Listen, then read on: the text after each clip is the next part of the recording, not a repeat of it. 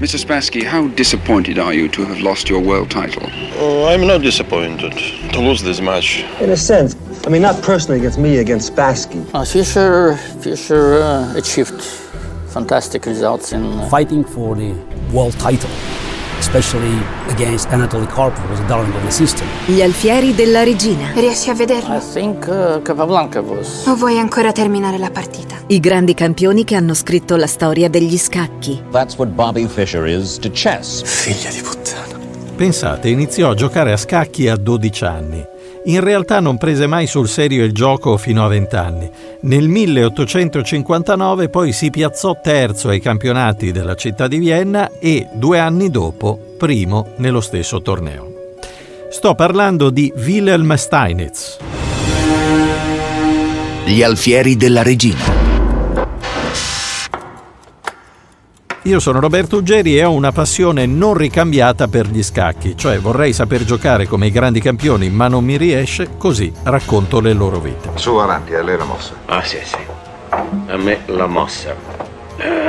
Cominciamo da Steinitz, appunto, che nacque a Praga, allora parte dell'impero austriaco e oggi capitale della Repubblica Ceca, il 18 maggio del 1836, da una famiglia ebraica osservante. Il padre si chiamava Joseph Solomon, era un piccolo commerciante di materiali ferrosi. L'interesse per gli scacchi del giovane Wilhelm si sviluppò durante gli studi al Politecnico di Vienna. Regina in alfiere 6 scacco. Va detto che in quegli anni, eravamo a cavallo della metà dell'Ottocento, gli scacchi conobbero una popolarità sempre maggiore e Steinitz pensò di sfruttare la sua abilità nei caffè viennesi, giocando per soldi, così riusciva a pagarsi gli studi universitari. Regina in alfiere 6. Mm. Si sposò nel 1860 in Inghilterra con Caroline Golder, dalla quale ebbe la figlia Flora nel 1866, che morì però giovanissima a soli 21 anni.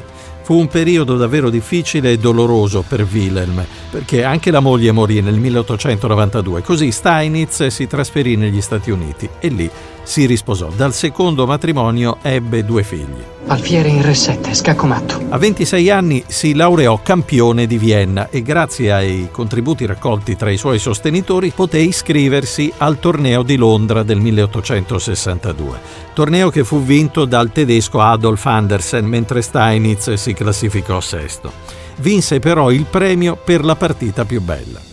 Dopo il torneo disputò un match con l'italiano Serafino Dubois che si era classificato quinto e la vittoria in questa partita fu determinante, disse lui stesso, nella scelta di dedicarsi completamente agli scacchi decise di rimanere a Londra perché la capitale inglese allora era a tutti gli effetti il più importante crocevia degli scacchi europei. Se gioca il cavallo, finiscilo con un re torrepedone. Nel 1866 lanciò una sfida ad Andersen, da molti ritenuto il campione del mondo virtuale, benché tale titolo non fosse ancora ufficialmente esistente, però Andersen era considerato tale perché aveva vinto il torneo di Londra nel 1851, il primo torneo internazionale della storia degli scacchi. Il match si giocò nella capitale inglese e terminò il 10 agosto a favore di Steinitz. Il campione austriaco sostenne sempre che quella data segnò l'inizio del suo regno. Scacco. Fu lo scozzese George Mackenzie a porre fine ad una serie ininterrotta di 25 vittorie di Steinitz. È un record, pensate, che dura ancora oggi.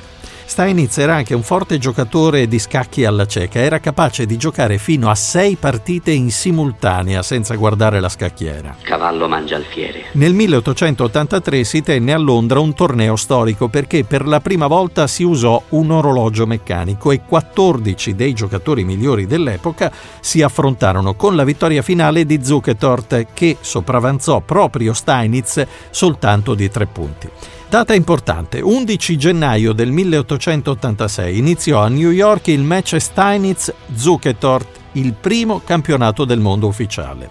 Il regolamento prevedeva partite in diverse città americane, New York, St. Louis e New Orleans.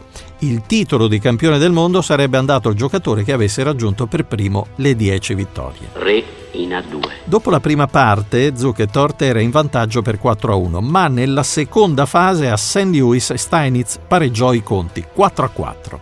A New Orleans poi il match continuò in equilibrio, fino alla quindicesima partita, quando Steinitz sopravanzò di una vittoria l'avversario e andò sul 6 a 5. Re In A2. Le seguenti cinque partite mostrarono poi un crollo psicofisico di Zuckertort che alla fine cedette esausto 10 a 5 fu la consacrazione definitiva. Steinitz visse anche grazie alla fama di campione del mondo e ai guadagni ricavati giocando a scacchi, però questi non furono sufficienti a garantirgli la tranquillità economica e una pensione decorosa e per questo motivo fu costretto a giocare il più possibile allo scopo di mantenersi.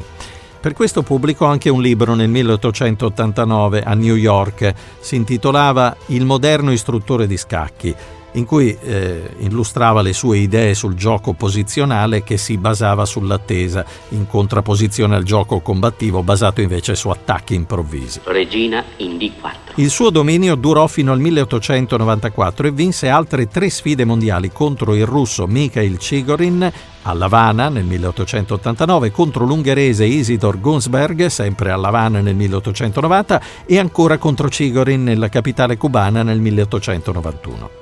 Tre anni dopo, in un match giocato a New York, Philadelphia e Montreal, perse la sfida però contro il tedesco Emanuel Lasker. L'ultima partita si svolse il 26 maggio del 1894. Era la fine del suo regno di primo campione del mondo nella storia degli scacchi, durato ufficialmente otto anni, ma più di 27 se partiamo da quando vinse il match con Andersen nel 1866. E 4. E 5. Cavallo F3.